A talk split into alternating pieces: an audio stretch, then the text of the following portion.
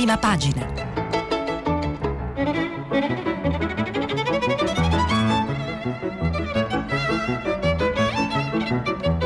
Questa settimana i giornali sono letti e commentati da Nello Scavo, inviato del quotidiano Avvenire.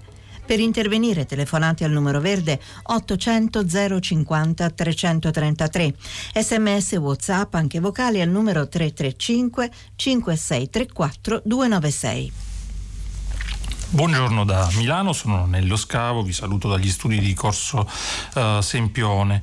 Eh, anche oggi tantissimi temi, ricordiamo che ieri a tutta la città ne parla, si è parlato di riapertura delle scuole, quali obiettivi, quali problemi, quante contraddizioni, lo vedremo dalla lettura dei quotidiani questa, eh, questa mattina. Eh, vi ricordo che stiamo pubblicando i vostri messaggi sul sito di eh, Rai 3, sono già eh, molti, ci sono tante segnalazioni, ci aspettiamo come sempre un filo diretto eh, ricco di, di suggerimenti, di, di domande. Eh, il tema forte naturalmente sui giornali è la scuola, mancano solo due giorni alla riapertura, ci sono eh, molti punti interrogativi, tante, tante incertezze. Il Corriere della Sera in prima pagina, scuola, il rebus dei certificati. Naturalmente si parla molto anche di Willy, oggi sarà il giorno dei funerali del ragazzo ucciso, ci sono delle, delle analisi molto, molto, interessanti, suggestive, alcune direi eh, molto istruttive. Eh, tornando alla scuola, eh, dicevamo il Corriere della Sera ehm, prova a fare un po' una panoramica, pagina 3, eh, Gianna Fregonara, il titolo è Governo pronto a fermare le ordinanze locali, ma continua il pressing di presidi e regioni. C'è infatti una spinta di molti, poi lo vedremo, di alcune, alcune realtà a rimandare l'apertura delle scuole. Qualcuno come, come alla Spezia lo ha, lo ha, già deciso con l'accordo del governatore Toti che inizialmente sembrava, sembrava titubante, ma i numeri del contagio una serie di circostanze locali eh, non permettono un'apertura in, in sicurezza. Eh, scrive Fregonara, alla vigilia della riapertura delle scuole il governo è impegnato in un doppio fronte politico-sanitario. Da un lato la questione del certificato medico in caso di assenza da scuola per più di tre giorni che i presidi vogliono sia reintrodotto per legge.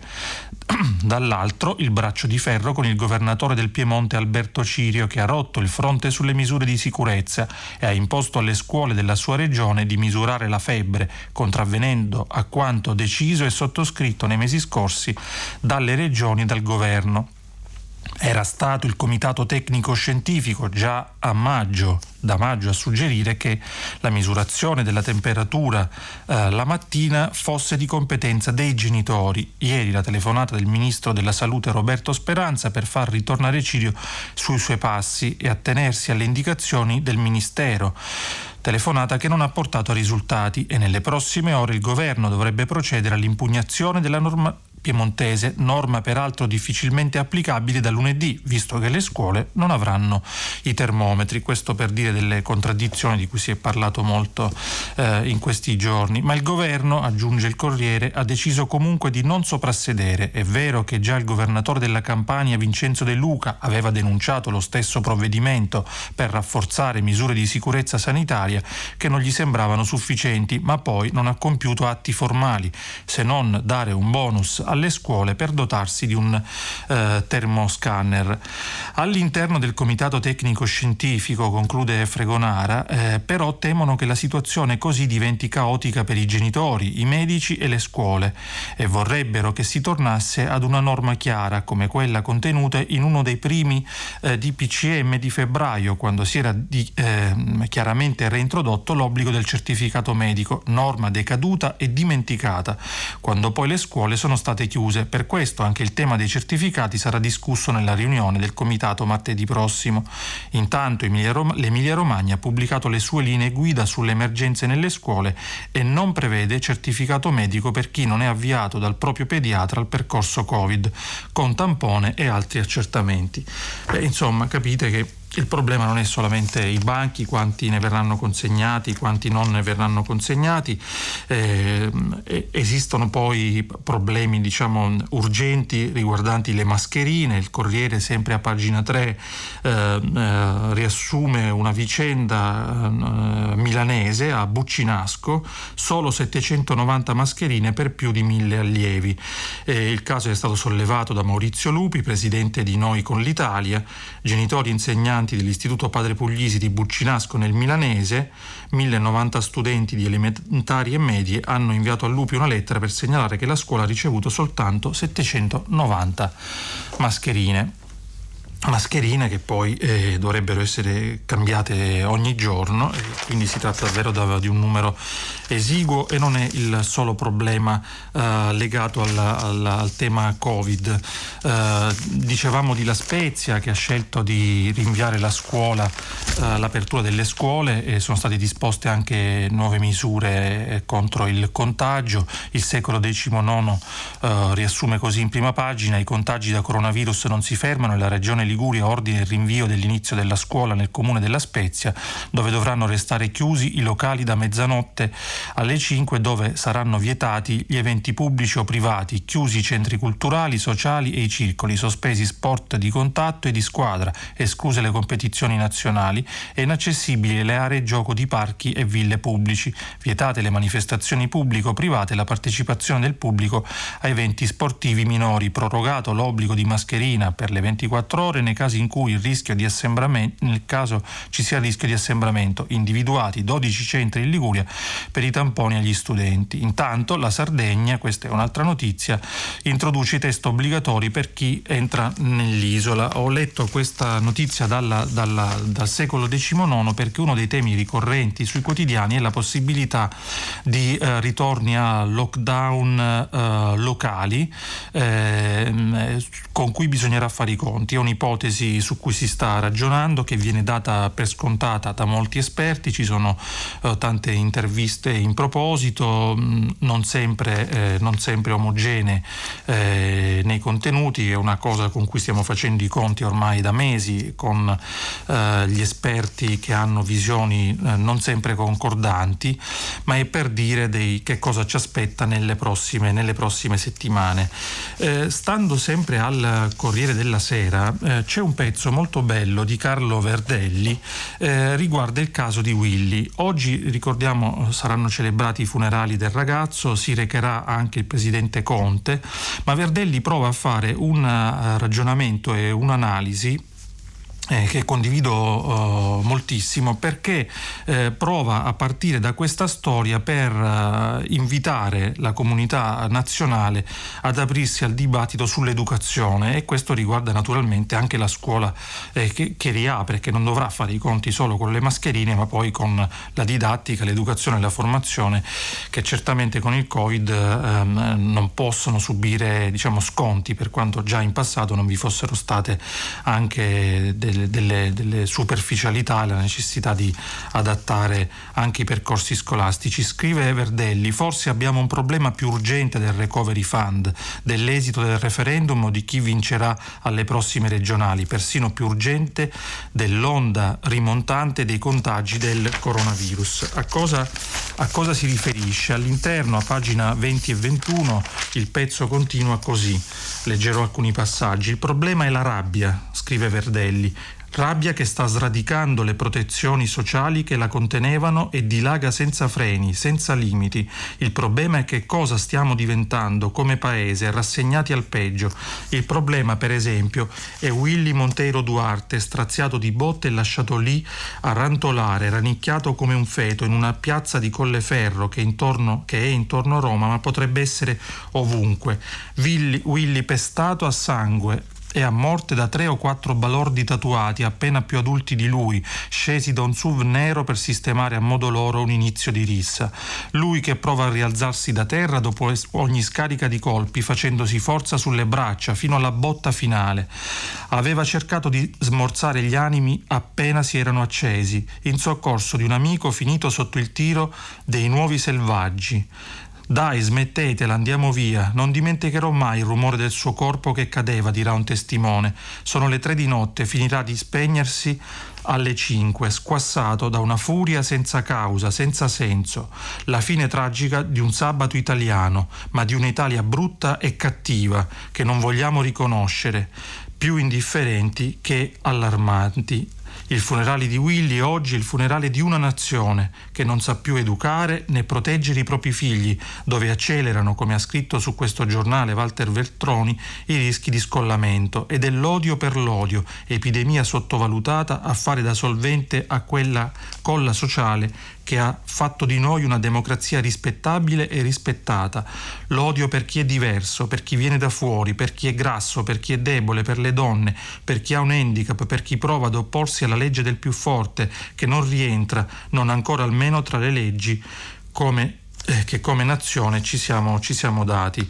E, mh, ci sono molti altri passaggi molto, molto belli, molto eh, densi eh, nella scrittura e nel, nel, nel, significato, nello sguardo che, che, Verdelli pone su questa vicendi, vicenda. Si è riacceso, aggiunge, in questi giorni tristi, tra fiaccolate per Willy e frasi di circostanza dei leader politici, un dibattito ammuffito. L'esecuzione a calci e pugni di quel ragazzo buono è uno dei segni del ritorno di una certa mentalità fascista l'interrogativo, come se certificare in quale categoria storica rientri la notte della vergogna di Colleferro possa mettere qualche anima in pace. Infine, verso la, la conclusione, eh, il fatto che il Premier Conte partecipi oggi ai funerali di Willy Monteiro Duarte indossando l'ideale camicia o maglietta bianca come richiesto da suo padre Armando ci fa sentire meno soli, appena un po' più consolati.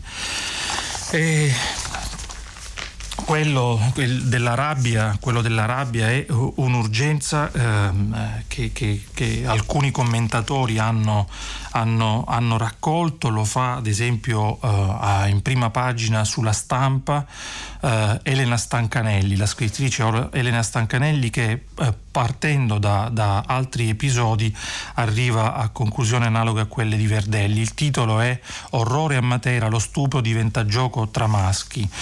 Due stupri, scrive Stancanelli, la notizia è di ieri e anche se i due episodi risalgono a momenti diversi abbiamo avuto la sensazione di un'insopportabile crescita di casi di violenza contro le donne, un mostruoso carnevale criminale determinato da chissà quale rabbia, come se la comprensione la compressione del tempo in cui viviamo, le costrizioni alle quali siamo costretti per arginare il contagio, potessero agire su certe persone, rendendole più inclini alla sopraffazione, come se l'irrazionalità di una stagione compromessa dalla malattia potesse produrre da adesso in poi chissà quali scenari di imbarbarimento.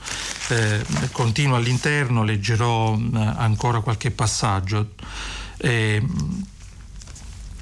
ma non è vero, questi due stupri ci colpiscono invece perché arrivano dopo il delitto di Colleferro e la sua totale insensatezza e brutalità e fanno risuonare in noi la stessa angoscia, le stesse paure, aggiunge Stancanelli. Due stupri, in entrambi i casi si tratta di quello che chiamiamo branco, lo stesso che a Colleferro si è accanito contro un ragazzo inerme fino a ucciderlo. Uomini adulti, uniti da una solidarietà mostruosa, una complicità nel crimine che ci lascia sgomenti. Il giorno di Ferragosto una ragazza di 19 19 anni si ferma a parlare sulla spiaggia del Circeo con un ragazzo poco, poco più grande di lei, forse qualcuno con cui aveva una storia, forse qualcuno che le piaceva e basta. A un certo punto della serata l'uomo fa una telefonata, niente di strano, e il resto è quello che poi le cronache ci stanno raccontando.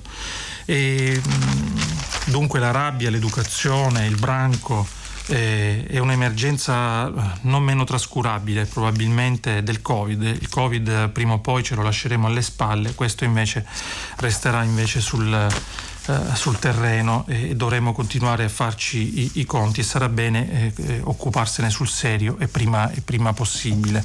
Naturalmente parlando di Covid eh, molti lavoratori si fanno domande su cosa accadrà dopo il 15 di ottobre, quando in teoria l'emergenza dovrebbe eh, cessare. Il Sole 24 Ore apre in prima pagina smart working, obiettivo 4 milioni.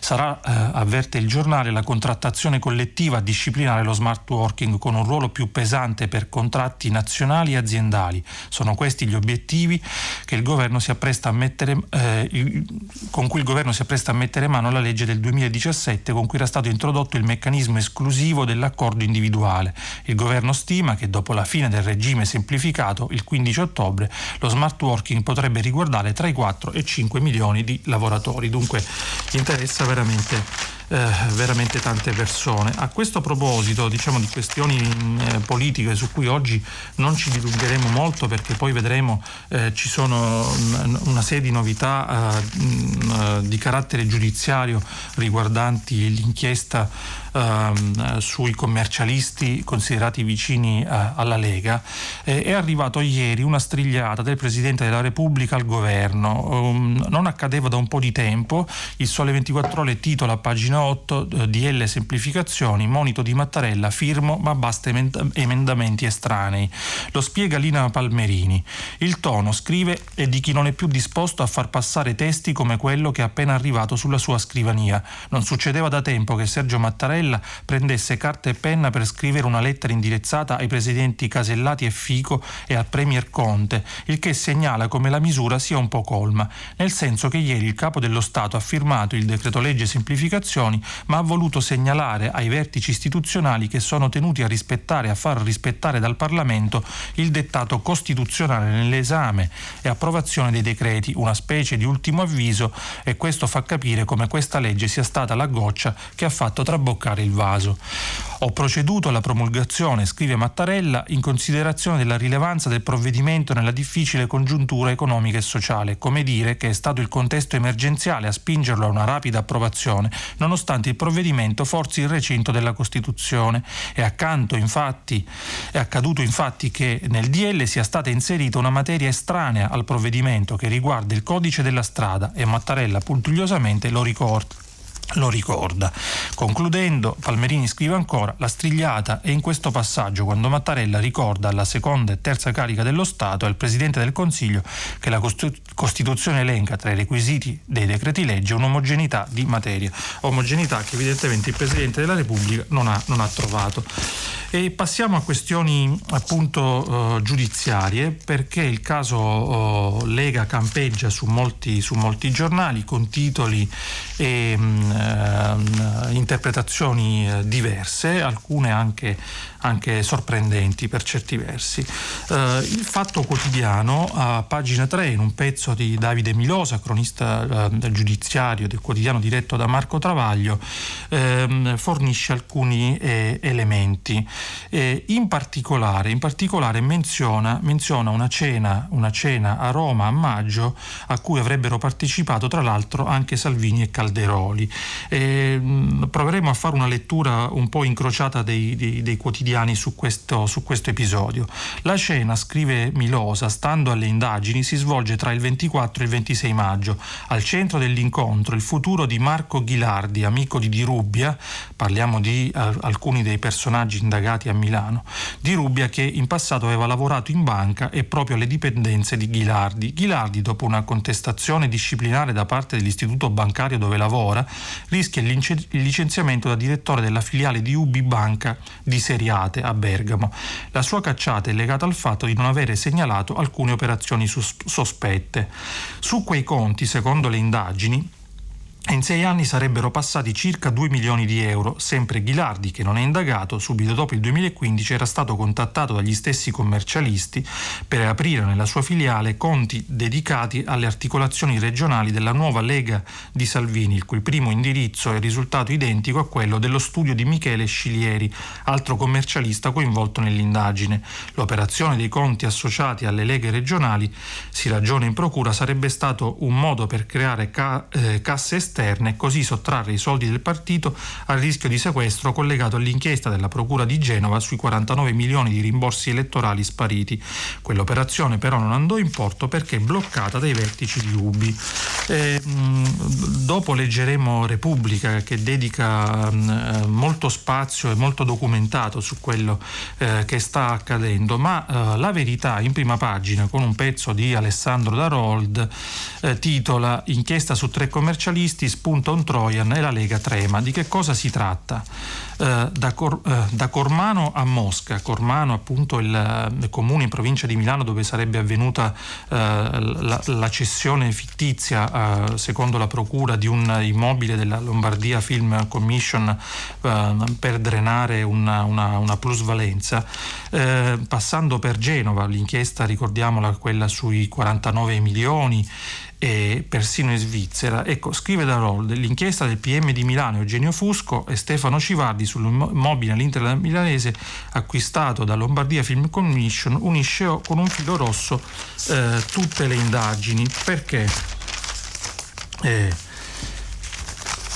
Eccolo qui mm, a pagina 6 eh, della Verità, unisce eh, altre indagini sui presunti 49 milioni di fondi pubblici che la Lega avrebbe fatto eh, sparire in questi anni perché l'arresto di Andrea Manzoni, Alberto Di Ruba e eh, Michele Sciglieri ai domiciliari da giovedì sera potrebbe essere solo l'inizio di un coordinamento tra le procure impegnate in questi anni a recuperare i fondi del Carroccio. Per di più la procura milanese ha captato in questi mesi centinaia di conversazioni di Sciglieri che aveva un captatore, un Trojan appunto, un software spia all'interno del suo cellulare, proprio come accade nel, come accadde nell'indagine sull'ex leader dell'ANM Luca Palamara. Sono finiti agli atti messaggi e ore, e ore di discussione tra gli arrestati anche nella sede della Lega in via Bellerio a Milano. Il coordinamento tra procure è assai assodato, tanto che a quanto risulta la verità nei prossimi giorni Fusco e Civardi, due pubblici ministeri di Milano, incontreranno i magistrati, i magistrati eh, genovesi. Eh, titola in maniera eh, allarmato il giornale, assalto giudiziario, spiano la Lega, nell'inchiesta sui tre commercialisti utilizzati Trojan nei cellulari, così hanno intercettato, hanno intercettato chiunque, eh, libero, giustizia in aiuto della sinistra contro la Lega, plotone d'esecuzione. Prima mandano a processo l'ex ministro per gli immigrati, ora arrestano tre contabili vicino al Carroccio. E i compagni, però aggiunge Lib, li, eh, eh, eh, libero tirano pomodori a Matteo, non solo i compagni perché eh, ad esempio il giornale ricordava come Giorgetti, eh, figura ehm, importante, pesante dentro, dentro, la Lega di Salvini, spacca il partito perché annuncia al referendum voterò no. dunque è un'inchiesta questa qui giudiziaria ma evidentemente con ricadute politiche che non riguardano solo le questioni diciamo di, di cassa della Lega. L'apertura di Repubblica che dedica, come dicevo, ampio spazio a questa, a questa indagine. Lega nell'inchiesta spunta il nome di Salvini. Di Salvini, gli investigatori, dopo le perquisizioni, il commercialista indagato andò a Roma per incontrarlo. Le intercettazioni, faremo altre mille operazioni. Il leader, Salvini risponde, sono tranquillissimo, i commercialisti sono persone, ehm, persone oneste. Eh, tante le firme, soprattutto un uh, racconto di questa indagine firmato da uh, Piero Colapricolo, ricordiamo un giornalista che tra l'altro aveva coniato il termine Tangentopoli, passato, passato alla storia e non a una storia delle migliori del nostro, del nostro paese. Scrive Colaprico a pagina 3 di Repubblica. La Lega è circondata, tutte le inchieste portano a Bergamo. È qui che si concentrano le indagini di tre procure del nord, Milano, Genova, la stessa Bergamo, per provare a seguire un impetuoso fiume carsico di denaro nero, una caccia al tesoro che nasce da una robusta serie di indizi e dal fatto di trovare in ruoli chiave sempre le stesse persone. All'inizio i magistrati proseguivano ognuno per la sua strada, adesso cominciano a passarsi i documenti che trovano con la loro polizia giudiziaria. Per Matteo Salvini, i commercialisti bergamaschi arrestati l'altro ieri su richiesta della procura milanese sono persone oneste e corrette. Per, lo, per l'accusa, viceversa, è stata smantellata la piccola trincea orobica, l'ultima eretta per nascondere i segreti inconfessabili di leghisti vecchi e nuovi. E così follow the money, segui il denaro, tra banche e fiduciarie ritornano in Italia e a Bergamo. Nello studio dei commercialisti Alberto Di Ruba e Andrea Manzoni, e cioè dei due che con il più anziano Michele Scilieri sono da 48 ore chiusi in casa agli arresti domiciliari per l'affarone realizzato a Cormano con la sede della Film Commission Lombardia pagata a carissimo prezzo. Una semplice coincidenza tra Genova e Milano? Sembra di no. I commercialisti bergamaschi nel mirino delle varie procure ricoprono numerosi incarichi nella Lega per Salvini Premier. Il procuratore aggiunto Fusco e il sostituto Stefano Civardi hanno circoscritto alcune loro operazioni e quando a Roma si svolge una cena ristretta alla quale partecipano il commercialista Manzoni e il capitano Salvini c'è anche l'uomo della continuità tra la Lega di Bossi e quella di Salvini, il bergamasco doc Roberto Calderoli. La sua presenza appare agli investigatori successiva. successiva. Calderoli dice più avanti, precisa più avanti con l'aprico, precisiamolo subito, sarà prosciolto, poi da, eh, è stato prosciolto da inchieste che in passato hanno riguardato una serie di grane eh, eh, giudiziario-finanziarie della Lega e, e, tra l'altro erano indagini che aveva svolto proprio il PM Fusco che quindi conosce bene quelle dinamiche. La procura genovese ehm, eh, rivela con l'aprico sta usando Nuix Investigator, già sperimentato dall'FBI eh, sui Panama Papers, un software che incrocia ogni dato possibile tra telefoni, carte di credito, conti bancari, indirizzi mail, partite IVA e codici fiscali, mentre la procura milanese si affida ai Trojan, eh, malware, appunto dicevamo dei software spia, in, infilati nei telefoni per intercettarli.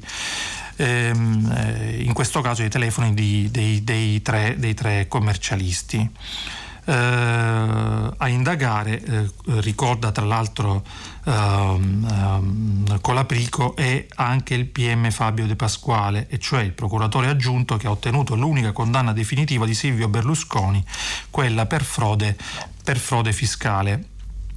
E, e, niente, nell'indagine, nella lettura dei giornali emerge come eh, si stiano incrociando anche altri fatti che le procure non hanno smesso di, di, trascurare, su cui Salvini insiste nel sostenere che si tratti appunto di un accanimento, visto che a nulla finora hanno portato, e cioè anche il caso degli incontri all'Hotel Metropol di Mosca che vede come principale indagato Gianluca Savoini, ex portavoce di Salvini. E lui ricorda Colaprico che avrebbe trattato con i russi un finanziamento per la campagna elettorale. Beh, vedremo queste indagini che, che spunti eh, che, avranno, che, spunti avranno e, e, e se ne avranno. Uh, a proposito di spie, c'è una notizia di, di, di, ecco, diciamo di spionaggio sul, sul, ehm, su, su, questioni economico-finanziarie. C'è una notizia che riporta in prima pagina il messaggero. I comuni potranno spiare nei conti dei contribuenti. Eh, ne scrive Umberto Mancini a pagina 3. Eh, riassumiamo brevemente. Comuni e regioni potranno entrare nei conti correnti dei cittadini. Sul segreto bancario cadono quindi gli ultimi veli, perché dopo l'Agenzia delle Entrate e la Guardia di Finanza, d'ora in avanti anche gli enti locali avranno libero accesso all'archivio dei rapporti finanziari, una vera rivoluzione con effetti potenzialmente dirompenti per non dire pericolosi e con il diritto alla privacy, tanto per citarne solo uno, a rischio violazione. Beh, vedremo questa cosa come, come andrà, quali comuni l'applicheranno e come, immagino ci saranno una pioggia, una pioggia di, eh, di, ricorsi. Eh, passando a temi internazionali legati ai, ai diritti umani, eh, al dialogo tra, tra paesi, eh, avvenire, avvenire, oggi ha um, alcuni interessanti eh, approfondimenti. In prima pagina, in prima pagina eh, scrive Augusto Giovagnoli in un editoriale che eh, riferisce e documenta, analizza e spiega una serie di eh, notizie che riguardano i rapporti tra la Santa Sede e la Cina. Non si tratta di questioni evidentemente solo oh, religiose. Come sappiamo la diplomazia della Santa Sede è molto molto eh, efficiente, capillare e qualche volta, più di qualche volta profetica, nel senso che una serie di intese che cominciano a funzionare tra la Santa Sede e paesi difficili hanno poi effetti nella politica internazionale mondiale. Scrive Giovagnoli, il titolo è Continua il dialogo Cina-Santa Sede per un bene più grande. Un passo alla volta sulla strada del dialogo e della collaborazione. Dopo settimane di dubbi e ipotesi sul rinnovo o meno dell'accordo Cina-Santa Sede, ora c'è un punto fermo. Pechino ha dichiarato che l'accordo del settembre 2018 è stato, questo è un virgolettato, è stato attuato con successo grazie all'impegno di entrambe le parti, tra le quali sono cresciuti fiducia e consenso e che continueranno a mantenere una stretta comunicazione e consultazione per migliorare le relazioni bilaterali. Beh, non sono parole secondarie queste che arrivano da Pechino. In altre parole, secondo appunto eh, la Cina, l'intesa ha funzionato eh, eh, Chiesa Cattolica, aggiunge eh, Giovagnoli, e Cina hanno collaborato fruttuosamente e vogliono migliorare ancora di più i loro rapporti. Come ovvio la dichiarazione è stata accolta favorevolmente in Vaticano, spiazzati invece gli scettici e i pessimisti, quelli non mancano mai, eh, neanche nella Chiesa. Coloro che già parlavano di preoccupante silenzio di Pechino ipotizzavano pressioni cinesi per alzare il prezzo, per esempio esigendo dalla Santa Sede di rompere le relazioni diplomatiche con Taiwan, ma nessuna richiesta di questo tipo è giunta in Vaticano. È uscita invece questa dichiarazione che certifica anzitutto un bilancio positivo dei primi due anni dell'accordo. Avvenire ne ha già anticipato gli elementi principali. Eccoli, due nuove ordinazioni episcopali per cui è stato dichiarato apertis verbis il mandato del Papa, sette vescovi legittimi ma non riconosciuti dalle autorità che ora sono stati ufficialmente riconosciuti. Si tratta dei vescovi nominati dalla Santa Sede ma che a lungo Pechino Pechino ha rifiutato di riconoscere come tali e su questo, come stiamo leggendo, ci sono stati enormi passi avanti. Molti segni di riavvicinamento, scrive ancora Giovagnoli, tra le comunità sotterranee e quelle ufficiali, rapporti più intensi tra i vescovi cinesi, alcuni dei quali hanno potuto incontrare all'estero vari rappresentanti della Chiesa universale. Due hanno partecipato al Sinodo del 2018 a Roma e non è una questione secondaria. Conclude Giovagnoli, Papa Francesco sta riempiendo un vuoto lasciato da altri nella consapevolezza che le nazioni devono in qualche modo fare famiglia per mantenere la pace e affrontare grandi sfide, come quella del Covid-19, che non è un male cinese, è un male del mondo. Sempre su uh, Avvenire è riportata una notizia ehm, ehm, eh, che arriva dalla, dalla, Spagna e che riguarda l'America Latina, un episodio che toccò eh, molte persone che era rimasto irrisolto per, per, tanto tempo. 133 anni al killer dei gesuiti, eh, riguarda, riguarda una, una, strage che fu commessa nel Salvador. Leggiamo da Paola Del Vecchio, la corrispondente eh, da Madrid. Hanno atteso 30 anni sperando in un, balo, in un barlume di giustizia e riparazione e ieri i familiari compagni dei cinque gesuiti spagnoli uccisi all'alba del 16 novembre 1989 nell'Università Centroamericana di San Salvador hanno infine sentito pronunciare la parola colpevole. L'Audienza Nazionale di Madrid ha condannato a 133 anni e 4 mesi di carcere l'ex colonnello e viceministro innocente Orlando Montano Morales come uno dei mandanti ed esecutori del massacro perpetrato dalle forze armate salvadoregne nel campus dell'università in cui morirono il rettore, eh, Ignazio la Curia e i sacerdoti Armando Lopez, Juan Ramón Moreno, Segundo Montes e Ignacio Martín Baró tutti spagnoli e questo spiega perché il procedimento giudiziario si è finalmente potuto svolgere in Spagna. La sentenza ricostruisce l'irruzione nel centro pastorale dell'Ateneo da parte dello squadrone della morte che rastrellò i presenti e li fucilò faccia a terra senza lasciare testimoni in vita e riconosce Montano colpevole anche dell'uccisione del prete salvadoregno Joaquín López, della cuoca Julia Ramos e di sua figlia Selina di 15 anni trucidati nella mattanza. Questo perché appunto non vi fossero testimoni testimoni anche se non può condannarlo per questi ultimi crimini, crimini non rientranti nell'estradizione concessa nel 2017 dagli Stati Uniti, eh, la, ehm, la, morte dei gesuiti si produsse in un contesto, scrive il Tribunale, di intensa polarizzazione fra il governo militare salvadoregno e il fronte farabundo Martì per la liberazione nazionale, nel quale i sacerdoti si fecero mediatori fra le parti per un processo di dialogo e furono accusati, in virtù della loro difesa ai diritti umani, di incitare i contadini a una cospirazione comunista internazionale.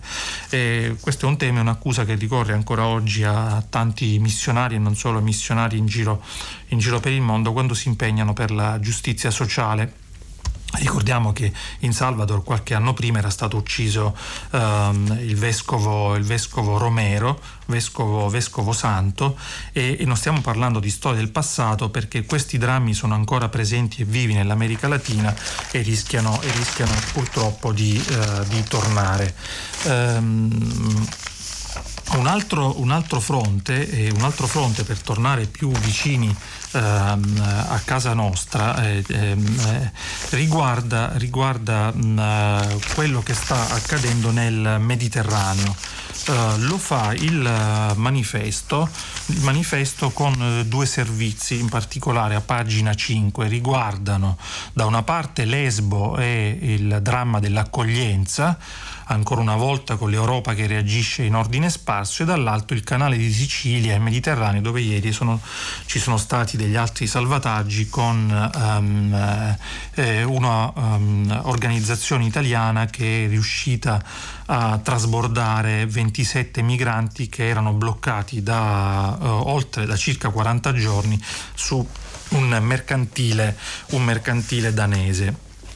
Eh, su Lesbo tra l'altro oggi ci sono molti interessanti reportage eh, da tanti quotidiani, il Corriere, la Repubblica, la Stampa e altri eh, approfondiscono la questione. Ehm, ehm, in particolare appunto il manifesto torna sul tema di come l'Europa si muove, forse dovremmo dire non si muove eh, eh, davanti a questi, a questi drammi, lasciando molto spesso i paesi abbandonati un po' a se stessi, creando delle tensioni purtroppo alimentando direttamente e non indirettamente anche quei toni politici ehm, che portano anche a un'esasperazione del, del, del, dibattito.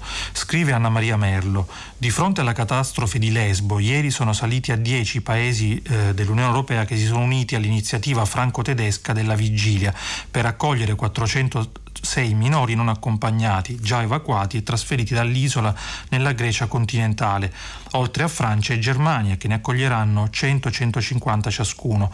L'Olanda si è detta disposta ad accogliere un centinaio di persone, il 50% minorenni, mentre Finlandia, Belgio, Lussemburgo, Slovenia, Croazia e Portogallo hanno dato la loro disponibilità.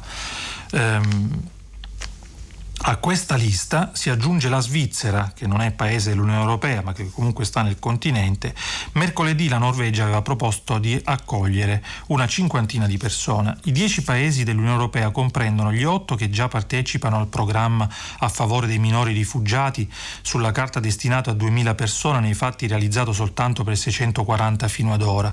Altri paesi si, limit- si limitano ad aiuti materiali. La Polonia ha annunciato ieri l'invio di 156 unità di abitazione migrazione attraverso il meccanismo di protezione civile dell'Unione Europea. La Commissione ha deciso ieri di inviare aiuti supplementari alla Grecia, rafforzando un programma lanciato nel marzo scorso, a cui hanno risposto 17 paesi e che si è tradotto nell'invio di materiale come tende, materassi, coperte. Inoltre da aprile Austria, Repubblica Ceca, Danimarca, Olanda e Francia hanno inviato a Lesbo, dove ricordiamo c'è stato un devastante incendio che ha lasciato migliaia di persone senza neanche il, i pur deprecabili tucuri nei quali erano stati confinati. Eh, la, eh, dicevamo che appunto eh, Repubblica Ceca, Austria, Francia, Danimarca, Olanda hanno inviato a Lesbo quattro container di medicine e una postazione medica mobile. Molti paesi rifiutano l'accoglienza e optano per l'aiuto economico per ragioni di politica interna. Il caso dell'Austria, per esempio, dove in queste ore il dramma di Moria sta creando forti tensioni nell'alleanza di governo tra i popolari di Sebastian Kurz e i Verdi. In, più avanti, sempre, sempre, Anna Maria Merlo scrive, eh, cinque anni dopo la crisi dei rifugiati dalla Siria, dopo anni di blocco della riforma del sistema di Dublino 2, dopo aver più volte rimandato la scadenza, a fine mese la Commissione dovrebbe presentare un nuovo patto per la migrazione e l'asilo, per un coordinamento delle politiche e un diritto d'asilo comune.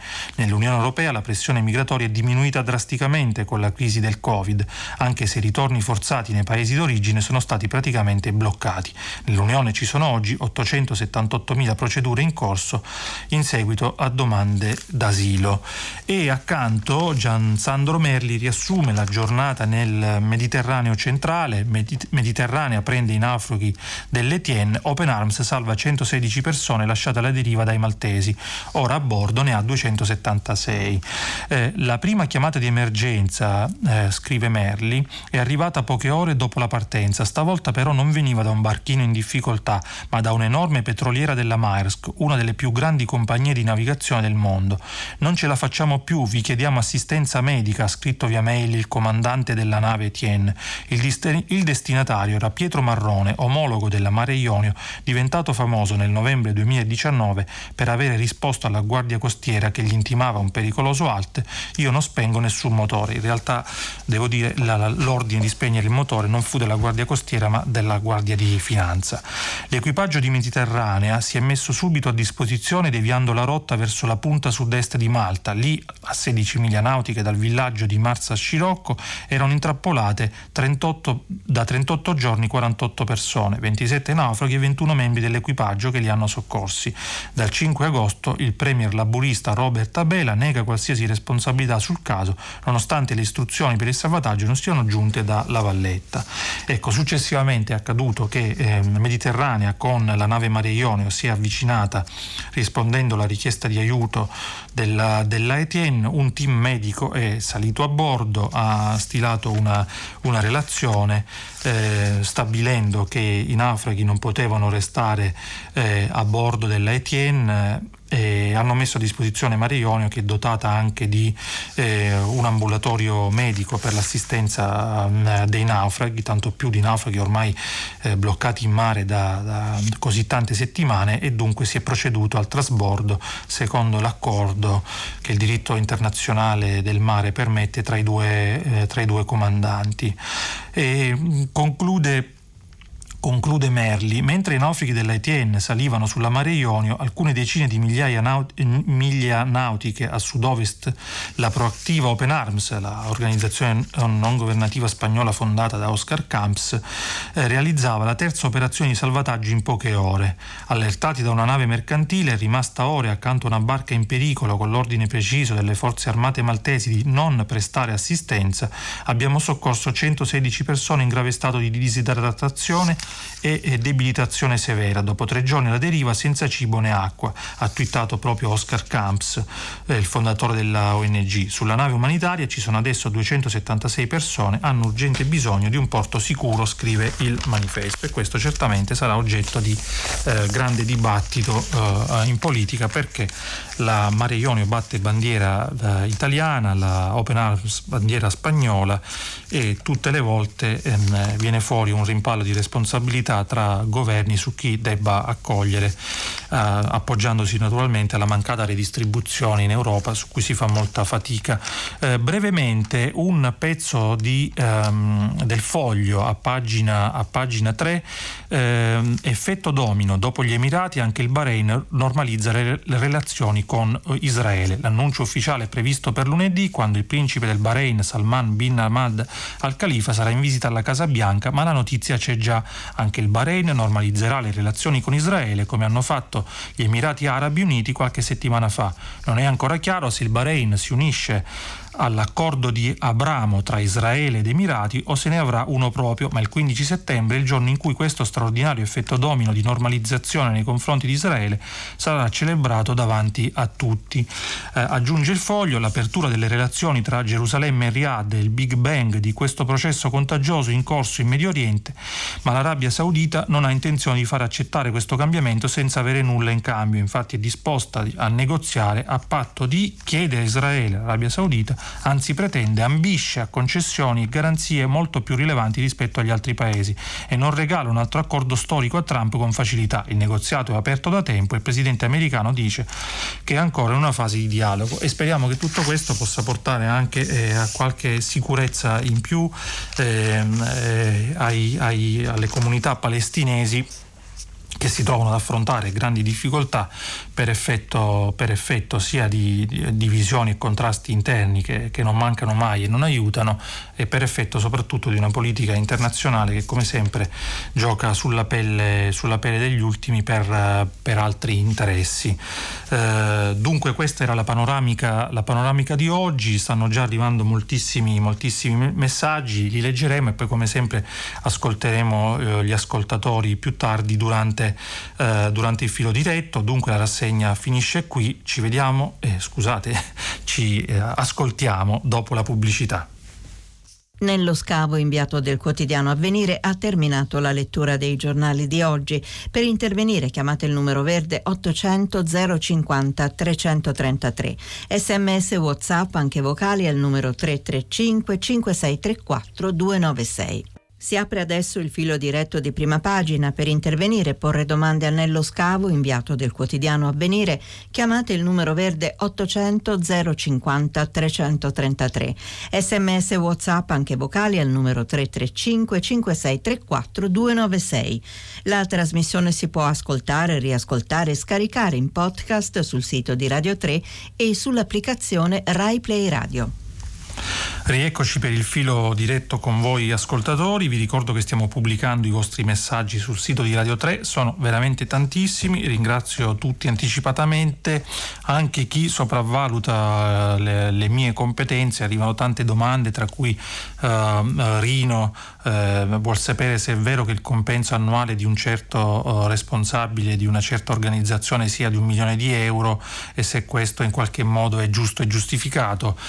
Non ho diciamo, il tempo di verificare qui la, la, la, la consistenza di questa, uh, la solidità di questa, di questa, notizia, però mi riservo di darci un'occhiata e grazie anche per questo, per questo stimolo. Tanti messaggi su Willy, eh, Luigi da Torino tra l'altro ha scritto ieri il consiglio d'istituto del mio liceo ha approvato un minuto di silenzio in ricordo di Willy, propongo di estendere l'iniziativa anche ad altre scuole per ricordare un giusto che di fronte alla violenza e alla prevaricazione per un istintivo senso di giustizia e di solidarietà ha scelto di non stare a guardare. Perché no? Sarebbe una bella idea, non solo un minuto di silenzio, ma anche, eh, ma anche di momenti di riflessione eh, costante nel corso dell'anno scolastico su quello che è accaduto e su fatti simili.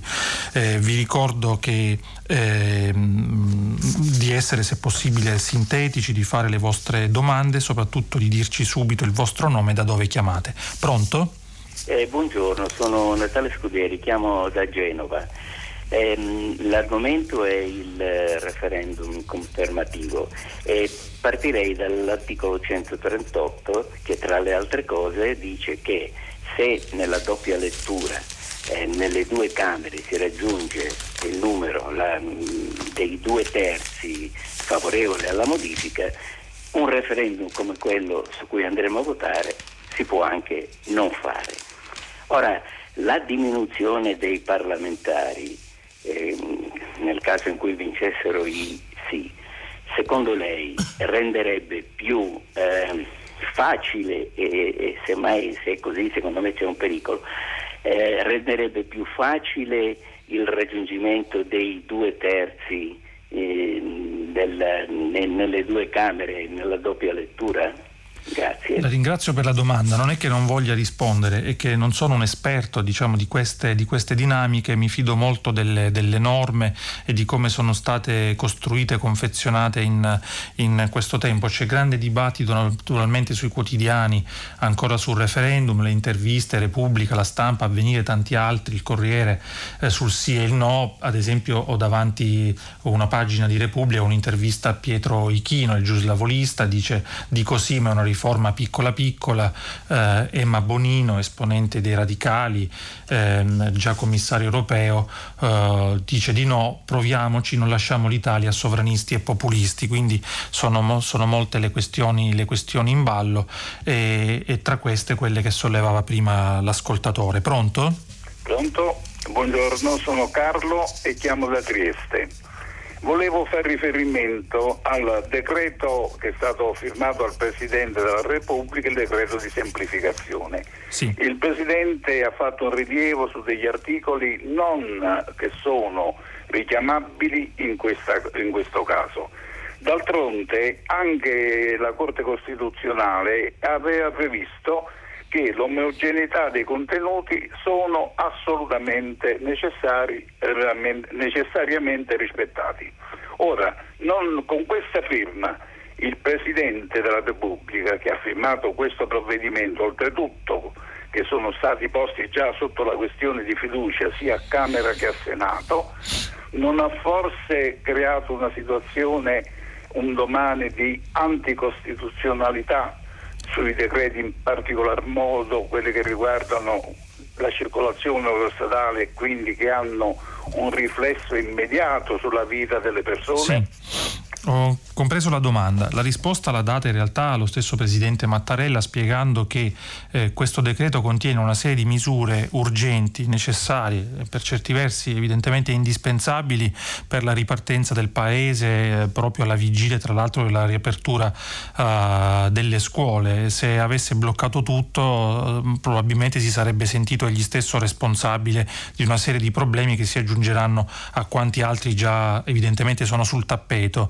eh, fatto che abbia segnalato questa, anomalia eh, significa che poi spe- spetterà al governo ehm, e al Parlamento ehm, eh, rimettere ordine nelle, nelle, varie materie e soprattutto evitare di ehm, costringere il capo dello Stato eh, ad altre, ad altre reprimende perché la prossima volta potrebbe anche accadere che il Presidente si senta costretto, se inascoltato in questo suo appello, a, a, non, a non firmare. Tra l'altro questo, su questo tema stanno arrivando molti messaggi di vario titolo perché dicevamo appunto nel decreto sono contenute anche misure che riguardano ehm, il codice della strada e mm, non strettamente legate al Covid. Qualche ascoltatore è preoccupato del fatto che così si metteranno più autovelox e prenderemo tutti qualche, qualche multa in più.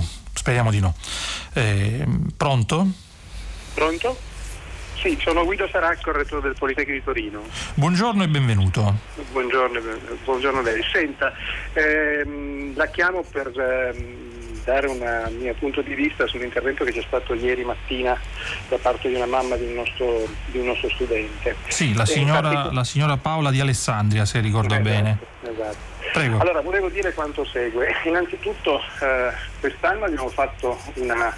Eh, poderoso taglio ulteriore delle tasse universitarie e siamo un'università eh, che probabilmente ha più alto eh, sgravio da questo punto di vista perché fino a 25.500 euro di ISE non applichiamo tasse e oltre questo abbiamo ulteriormente scavato eh, nella dimensione delle tasse a vantaggio delle famiglie meno abbienti.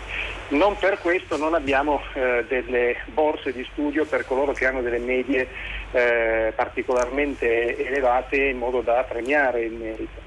La signora si riferiva a un percorso che nel passato veniva chiamato percorso talenti e che oggi più propriamente chiamiamo intraprendenti.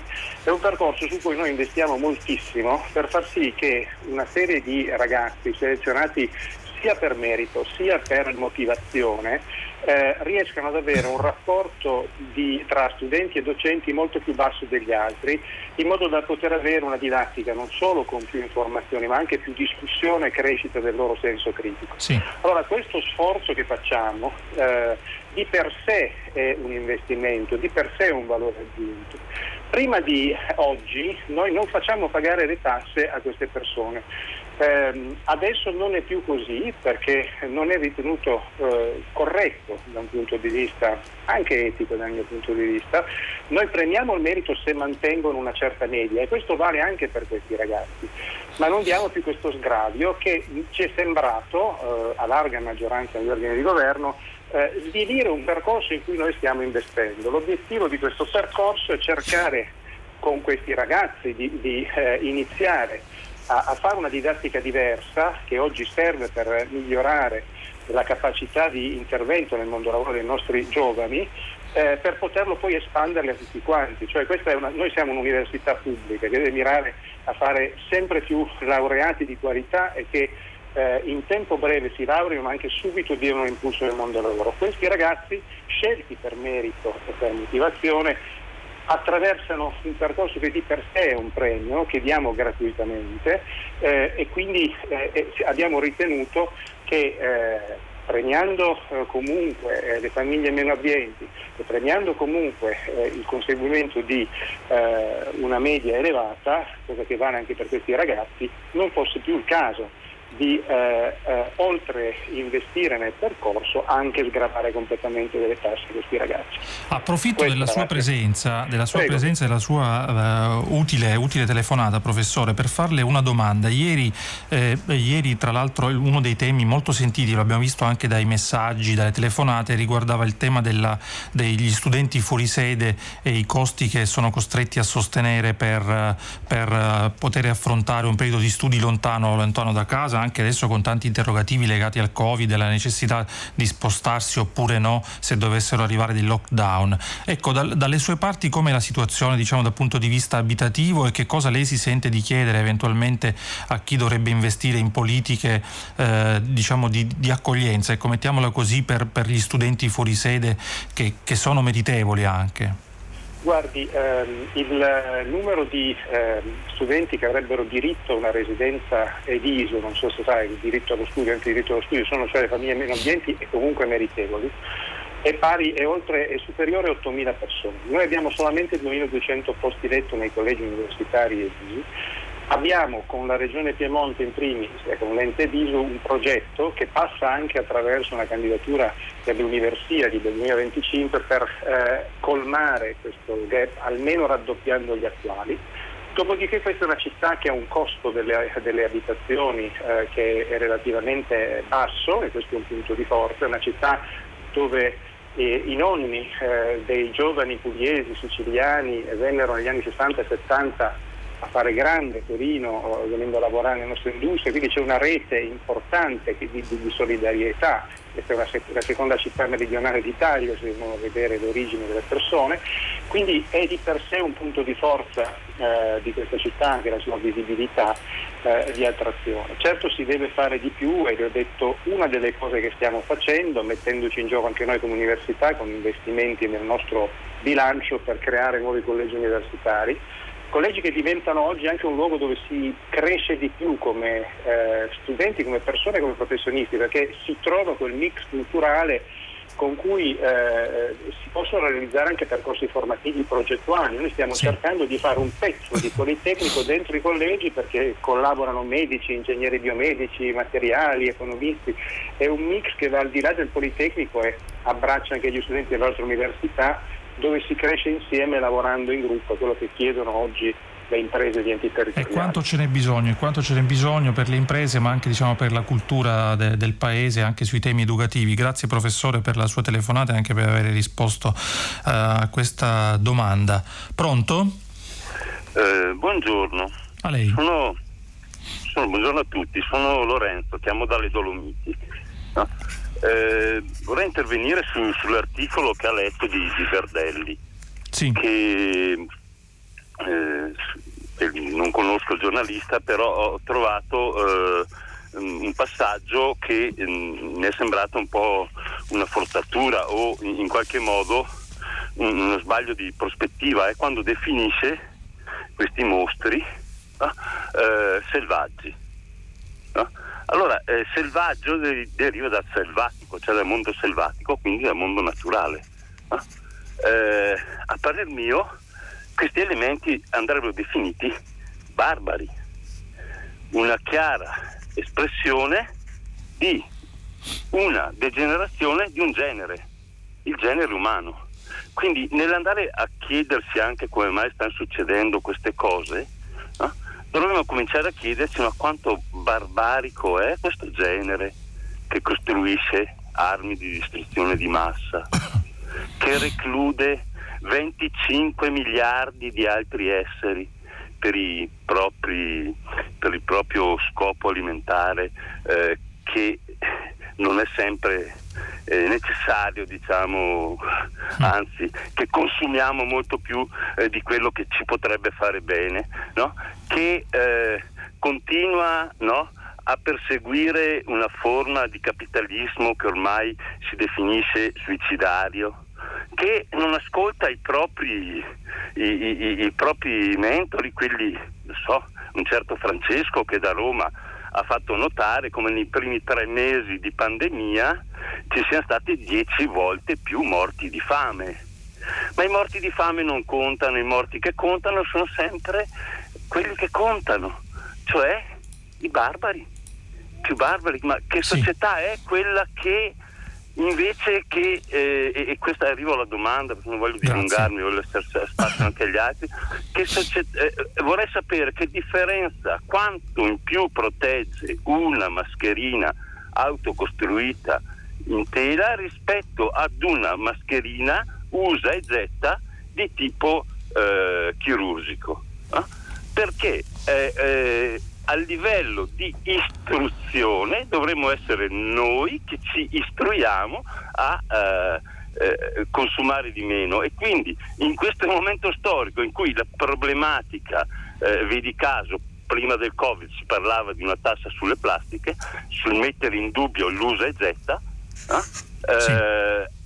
Quanto in più protegge questa mascherina rispetto a una mascherina eh, lavabile così. E soprattutto, ma perché dobbiamo cambiarla ogni giorno? La, la ringrazio per, per, questa domanda, rispondo, rispondo rapidamente tendo a fidarmi di chi, ecco, di chi per, per, semplificare, per chi ci capisce, e cioè ehm, di, di, queste cose ehm, sono t- talmente serie eh, dove non, non, non, penso che si possa lasciare spazio all'improvvisazione. Eh, servono degli standard, eh, bisogna fidarsi di questi, di questi standard non per una cieca fede in chi stabilisce le cose, ma perché c'è una ricerca e dunque Dunque io credo che se occorre utilizzare un certo tipo di mascherine, quelle mascherine bisogna, bisogna utilizzare, cioè che abbiano quelle caratteristiche, perché altrimenti poi ciascuno può decidere di utilizzare il tessuto che più preferisce non c'è nessuno in grado poi di eh, certificare che la mascherina che indosso io al mattino o un altro avventore eh, al bar eh, siano, siano, conformi. Eh, la libertà è anche la libertà di non fare male agli altri, ricordiamolo, e naturalmente oltre che a noi stessi. E quindi in questo senso non mi sento diciamo di aprire un uh, non, non, mi sentirei di lanciare un dibattito sull'uso uh, delle mascherine fai, fai, da te. Ecco meglio, meglio, meglio andare sul, sul, sicuro da questo punto uh, di vista per una questione diciamo anche di rispetto delle persone eh, con, cui, eh, con, cui, viviamo. Sul resto diciamo la, lei parlava di, del pezzo di Verdelli selvaggi barbari. Io credo che tutte le cose stiano, stiano veramente insieme fa, davanti a queste figure. Del resto um, Verdelli non, non, ha provato diciamo, a um, allontanare, allontanare, dal genere umano in maniera consolatoria eh, i presunti colpevoli come per dire eh, sono diversi da noi e quindi non c'è da preoccuparsi, è capitato perché sono degli esseri differenti da noi. Il pezzo sostiene esattamente il contrario, cioè che nelle nostre comunità e dentro di noi nascono questi, questi fenomeni, li dobbiamo riconoscere come tale se vogliamo eh, prevenire che eh, fatti del genere si, eh, si, eh, si ripetano. Pronto? Sì, buongiorno, eh, io sono Annibale e chiamo da Milano. Anch'io ehm, mi riprendo la sua lettura dell'articolo di Verdelli che mi ha ovviamente colpito. Non ho letto l'articolo, quindi so solo quello che ho ascoltato alla radio.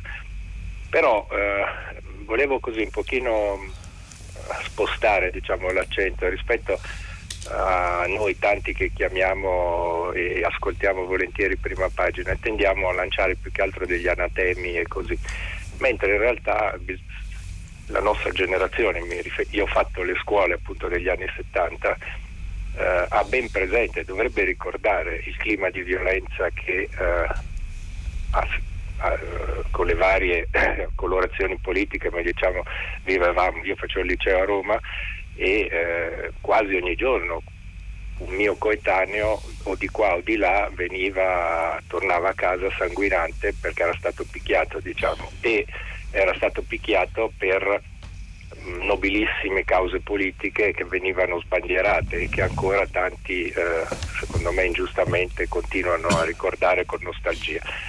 Eh, questa, adesso non vado oltre nel, nel, nell'antropologia, sì. però per dire che mh, mm, non, io non condivido questo atteggiamento emergenziale, cioè, sicuramente ci sono dei grossi problemi e, e li sappiamo, ma io che lavoro con un'associazione, insomma ci sono tanti giovani che vengono, vedo che le possibilità sono estremamente vaste e, le, e, l'impegno ai vari livelli o anche semplicemente il buon senso e la fiducia sono molto più diffusi di quello che sembrava da quell'articolo. Ricordiamoci cos'erano gli anni 70 per la gente che andava a scuola in quegli anni. Ecco. Se posso fare chiudere con una battuta. Sì. La, sulla tenuta dell'equilibrio familiare forse fanno più danni le pubblicità tipo quella del uh, Fuffi, del cane, con il povero padre che si auspica, spera uh, in un regalo di compleanno, invece la moglie con disprezzo gli dice no, il regalo è per Fuffi, il nostro cane, che invece i tatuaggi o le palestre che sembrano essere criminalizzate in questo momento. Grazie, Grazie. Per, per, la sua, per, la sua, riflessione, anche per gli interrogativi che... Mm, eh, che pone. Sono d'accordo con lei non, non considerare quello che accade come un fatto emergenziale, anche se è una malattia tutta italiana, quello di affrontare uh, temi, temi, in maniera emergenziale, quando invece si tratta ormai di questioni strutturali che non riguardano solo uh, le urgenze educative. Uh, sul ruolo della pubblicità si discute naturalmente da, da, da, da moltissimi anni ma fatico a immaginare che uno spot possa, possa cambiare diciamo, le abitudini di vita e le percezioni delle, delle, persone. È tutto un insieme, tutto un contesto con anche probabilmente eh, qualche messaggio pubblicitario ehm, più o meno felice eh, che, possono, che, possono, condizionare eh, la crescita delle persone. Pronto? Pronto? Sì, la ascolto. Ah, io mi chiedevo una cosa semplicissima. Si chiama e da dove chiama, mi scusi? Mi chiamo Caterina e chiamo dalla provincia di Oristano. Grazie.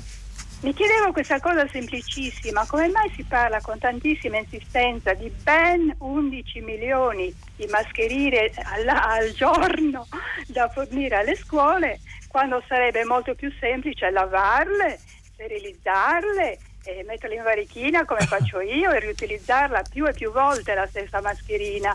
In questo modo si, risper- si risparmiano un bel po' di soldini e si, rispe- e si rispetta la natura. Eh, grazie per questa domanda. Mi sembra di capire da quel poco che ne so, non ne ho la minima competenza in realtà, che le mascherine chirurgiche che vengono utilizzate in massima parte, che dovrebbero essere utilizzate anche nelle scuole, eh, non, sono, non, sono, riutilizzabili, non sono riutilizzabili eh, a meno che non si stia pensando a qualcosa, a qualcosa di diverso. E comunque il lavaggio di milioni e milioni di mascherine ogni giorno da parte delle scuole sarebbe una bella complicazione, dovrebbero farlo le famiglie però anche lì poi chi va a verificare come sono state svolte queste, queste procedure. E, ehm, probabilmente si è pensato a una, una, soluzione diversa, il punto è che sembra di capire dalle, dalle segnalazioni che anche noi riceviamo qui dai vostri, vostri messaggi che eh, queste mascherine non sono ancora arrivate nel numero che ci si aspettava e a meno che improvvisamente riescano a paracadutarle entro le prossime 24 ore in tutte le scuole eh, si rischiano dei, dei deficit già dai primi giorni. Pronto? Pronto, buongiorno. Buongiorno a lei. Mi chiamo Carla e chiamo dalla provincia di Genova. Eh, vi ringrazio della possibilità che mi date attraverso la trasmissione di ringraziare la senatrice Liliana Segre che l'altro giorno intervistata dal GR1 nel, co- il giorno del suo compleanno e nel corso dell'intervista la giornalista le ha chiesto che cosa l'ha salvata dall'esperienza ovviamente del campo di concentramento e lei ha risposto allattare i miei figli. Eh, io faccio parte di un'associazione che si occupa di sostegno alle mamme per l'allattamento e eh, volevamo ringraziarla tantissimo perché lei ha dato in pochissime parole in questa brevissima intervista, ha dato il senso di quello che noi pensiamo possa essere l'allattamento. Siccome sta per incominciare al primo di ottobre in Italia la settimana mondiale dell'allattamento, mm, non ci par vero di iniziarla con un'esperienza così, così commovente come quella della senatrice. Eh, quindi grazie di questa possibilità che ci avete dato di ringraziarla. Eh, grazie a lei perché bon, è un tema su cui si discute molto anche su altre um, a proposito di altre diciamo, materie, non solo sociali o sociologiche, anche eh, di pedagogia e non solo di, di, pedagogia. Naturalmente il ringraziamento a Liliana Segre eh, deve essere costante, la gratitudine che si manifesta non solo con le parole ma anche con i comportamenti. In questi giorni ha continuato a mettere in guardia da una serie eh, di derive e sarebbe bene che venisse presa molto molto sul serio. Pronto? Sì, pronto, buongiorno Paolo dalla provincia di Torino complimenti per la sua conduzione e per la sua sensibilità sul sociale. Io volevo intervenire in, in riguardo al tristissimo avvenimento che ha visto mh, vittima il ragazzo eh, pestato a sangue, a, a morte da parte di questi facinorosi e volevo mettere in risalto però un certo grado di imprinting che secondo me determinata letteratura e soprattutto ultimamente determinata televisione eh, stanno mettendo in atto e a questo punto stanno, stanno diffondendo in una maniera assolutamente esemplificativa di un modello di carattere mafioso e di carattere violento che è assolutamente autoreferenziale e autocompiacente, cioè ci sono queste, queste bande di giovani facinorosi che andando in giro, il, in questo caso per il napoletano, a, a spacciare droga e a confrontarsi tra di loro sotto forma di squadracce, compiono ogni sorta di efferatezza e ogni sorta di delitto. Eh, tutto questo viene divulgato tranquillamente attraverso eh, i canali televisivi, anche quelli non a pagamento e io sono capitato più volte ultimamente con la curiosità di capire effettivamente cosa stava, eh, cosa stava raccontando questa cosa, la tragicità di queste situazioni, le quali però diventano, secondo me, per una situazione culturale non particolarmente eh, granitica, eh, diventano un, un, fatto di eh, emulazione, di esemplificazione di come è possibile confrontarsi e guadagnare terreno verso gli altri. È vero che poi nel film questi personaggi vanno tutti quanti incontro a delle fini tristissime e perdono gli affetti e perdono sì. tutto, però loro praticano violenza, insegnano violenza e non capisco come mai una situazione come Gomorra debba continuare a essere replicata nel modo in cui noi vediamo. La ringrazio e su questo dirò una mia opinione personale eh, e quindi va presa per, per, quello, per quello, che è mh, la letteratura e anche la letteratura visiva, cinematografica e televisiva eh, da, da, molto tempo, da, molto tempo, utilizza questi canoni di, di, espressivi, ecco, di linguaggio eh, per raccontare eh, la violenza. Mh, fatico, fatico a immaginare, io vengo da una terra la Sicilia eh, che non era assolutamente immune dai fenomeni di violenza, anzi fatico a immaginare che un, una persona per bene o un ragazzo con una buona educazione possa farsi trascinare nel vortice della criminalità per avere visto questi modelli negativi eh, alla televisione. Poi naturalmente possono piacere o no, si può discutere o meno, c'è chi preferisce la presenza costante del, diciamo, del personaggio positivo dentro a questi, a questi questi contesti, ma dal padrino a, a, molti altri film, Scarface e tanti altri, ecco, l'espressione del male per chi diciamo, ha un, una struttura educativa a, a, sulle sue spalle, eh, anche potendola diciamo, guardare attraverso la, la, la televisione, eh, può servire a conoscerla meglio ma non a lasciarsi eh, tentare, per quanto vi sia sempre una fascinazione nel male, altrimenti sarebbe già stato sconfitto da, da un pezzo. C'è tutto un lavoro che bisogna fare evidentemente anche in altri contesti, fuori, dal, fuori dal, dal piccolo schermo, ma questa è una mia opinione. Pronto? Ah, pronto, buongiorno, sono Adriana da Trieste. Buongiorno. Io volevo parlare riferendomi alla notizia che ha dato lei del 15 agosto sugli stupri. Sì.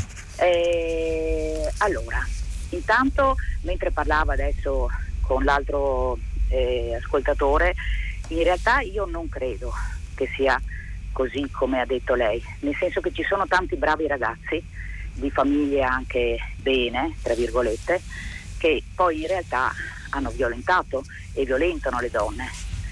E quindi è una questione secondo me più grossa, cioè nel senso che le famiglie non bastano a dare dei principi giusti e dei valori giusti, è una questione secondo me veramente più generale di società. E quello che mi domando io è come si fa a non aver già messo in atto delle punizioni esemplari che facciano sì che a nessun uomo possa venire mai in mente di violentare una donna, perché ricordiamoci che le donne violentate sono molto di più di quelle che, violenta, eh, vio, eh, aiuto, che denunciano, perché eh, denunciare una violenza è una violenza in sé, nel senso che non ci sono gli apparati che raccolgono le, le, le denunce come dovrebbero, perché è difficile dire di essere di essere state violentate, perché il dolore è grandissimo e magari una pensa che forse è meglio non parlarne. Sì. Insomma, voglio dire, questo problema è un problema ovviamente più in generale anche perché i nostri parlamentari sono per la maggior parte uomini e gli uomini in realtà, a meno che non comincino a pensare alle loro mamme, alle loro sorelle, alle loro compagne violentate eventualmente, credo che questo problema non se lo pongono come ce lo possiamo porre noi, donne. Chiaro. Allora, vogliamo fare tutti insieme una riflessione e agire in tal senso? La ringrazio e volevo dire innanzitutto che nella lettura del pezzo di Elena Stancanelli per la stampa nel quale riportava queste, queste notizie c'è naturalmente anche un'analisi dei contesti sociali e culturali ed educativi di, di provenienza e quindi um, rispetto a ciò che diceva appunto Adriana da, da Trieste va aggiunto che non abbiamo affatto anche leggendo quel pezzo voluto liquidare la questione come si trattasse di una, di una faccenda limitata a certi ambiti e certi ambienti anzi purtroppo è esattamente il, il contrario. Eh, riguardo al tema in generale anche delle, delle pene, eh, io credo che serva davvero una, un'educazione di fondo che comincia appunto da, da bambini e, e, e, serve un'alleanza nuova, non solo sul rispetto diciamo, della donna, dell'altro, del diverso, della comunità, delle cose comuni, che comincia e si evolve eh, con un'alleanza nuova tra famiglie, istituzioni, eh, mondo del volontariato, parrocchie per chi le frequenta, centri sociali e eh, altri centri e luoghi educativi o di intrattenimento.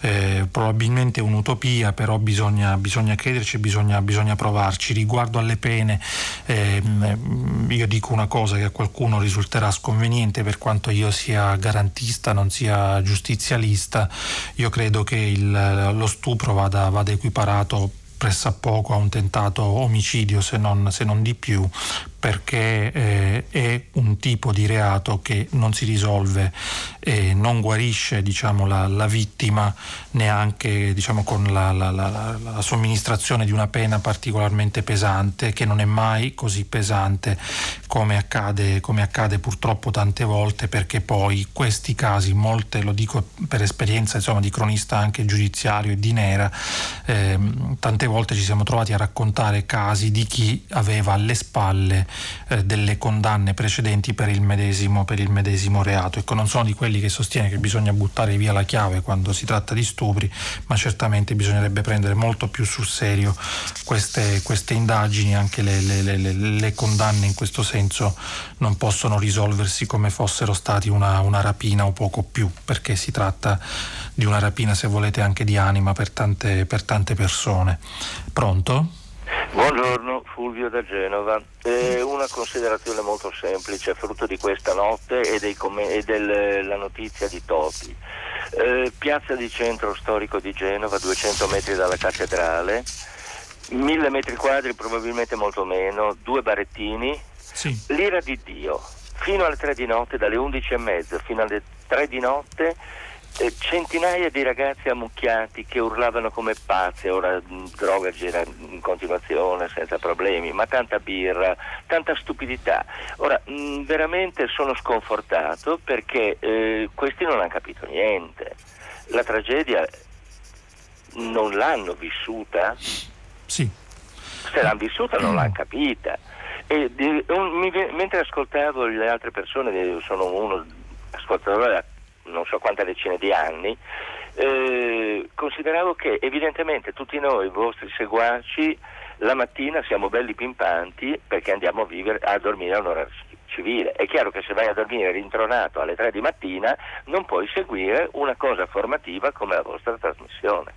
Beh, mi faccia fare una battuta da, da, bar per sorridere un po'. Adesso riaprono le scuole, quindi in teoria bisognerà tornare ad alzarsi un po' più presto al mattino e fare un po' meno tardi alla sera. Però al di là diciamo, di, questa, di, questa, battuta ehm, c'è un tema che riguarda i controlli. In alcune città sono molto, molto presenti, ehm, anche con molti locali che vengono chiusi e puniti diciamo, in qualche modo i proprietari.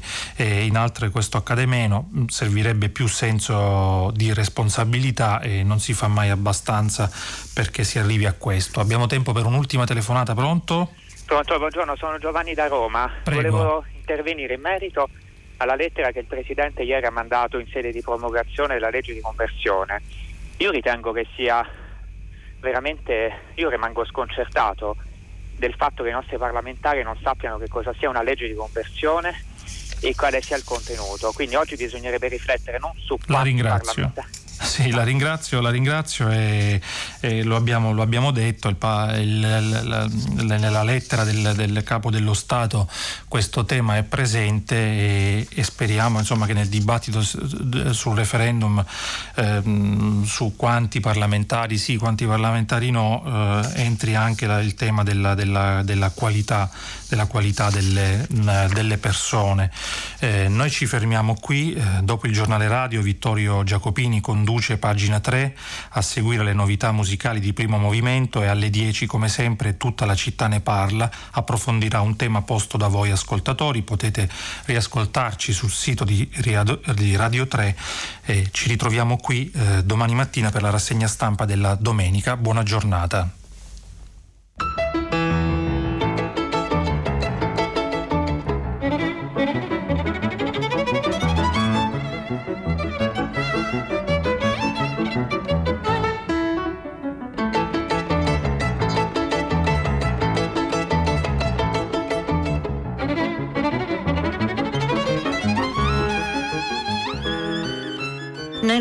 Scavo, inviato del quotidiano Avvenire, ha letto e commentato i giornali di oggi. Prima pagina è un programma a cura di Cristiana Castellotti. In redazione Maria Chiara Beranec, Natascia Cerqueti, Manuel De Lucia, Cettina Flaccavento, Michela Mancini. Posta elettronica, prima pagina chiocciolarai.it. La trasmissione si può ascoltare, riascoltare scaricare in podcast sul sito di Radio 3 e sull'applicazione Rai Play Radio.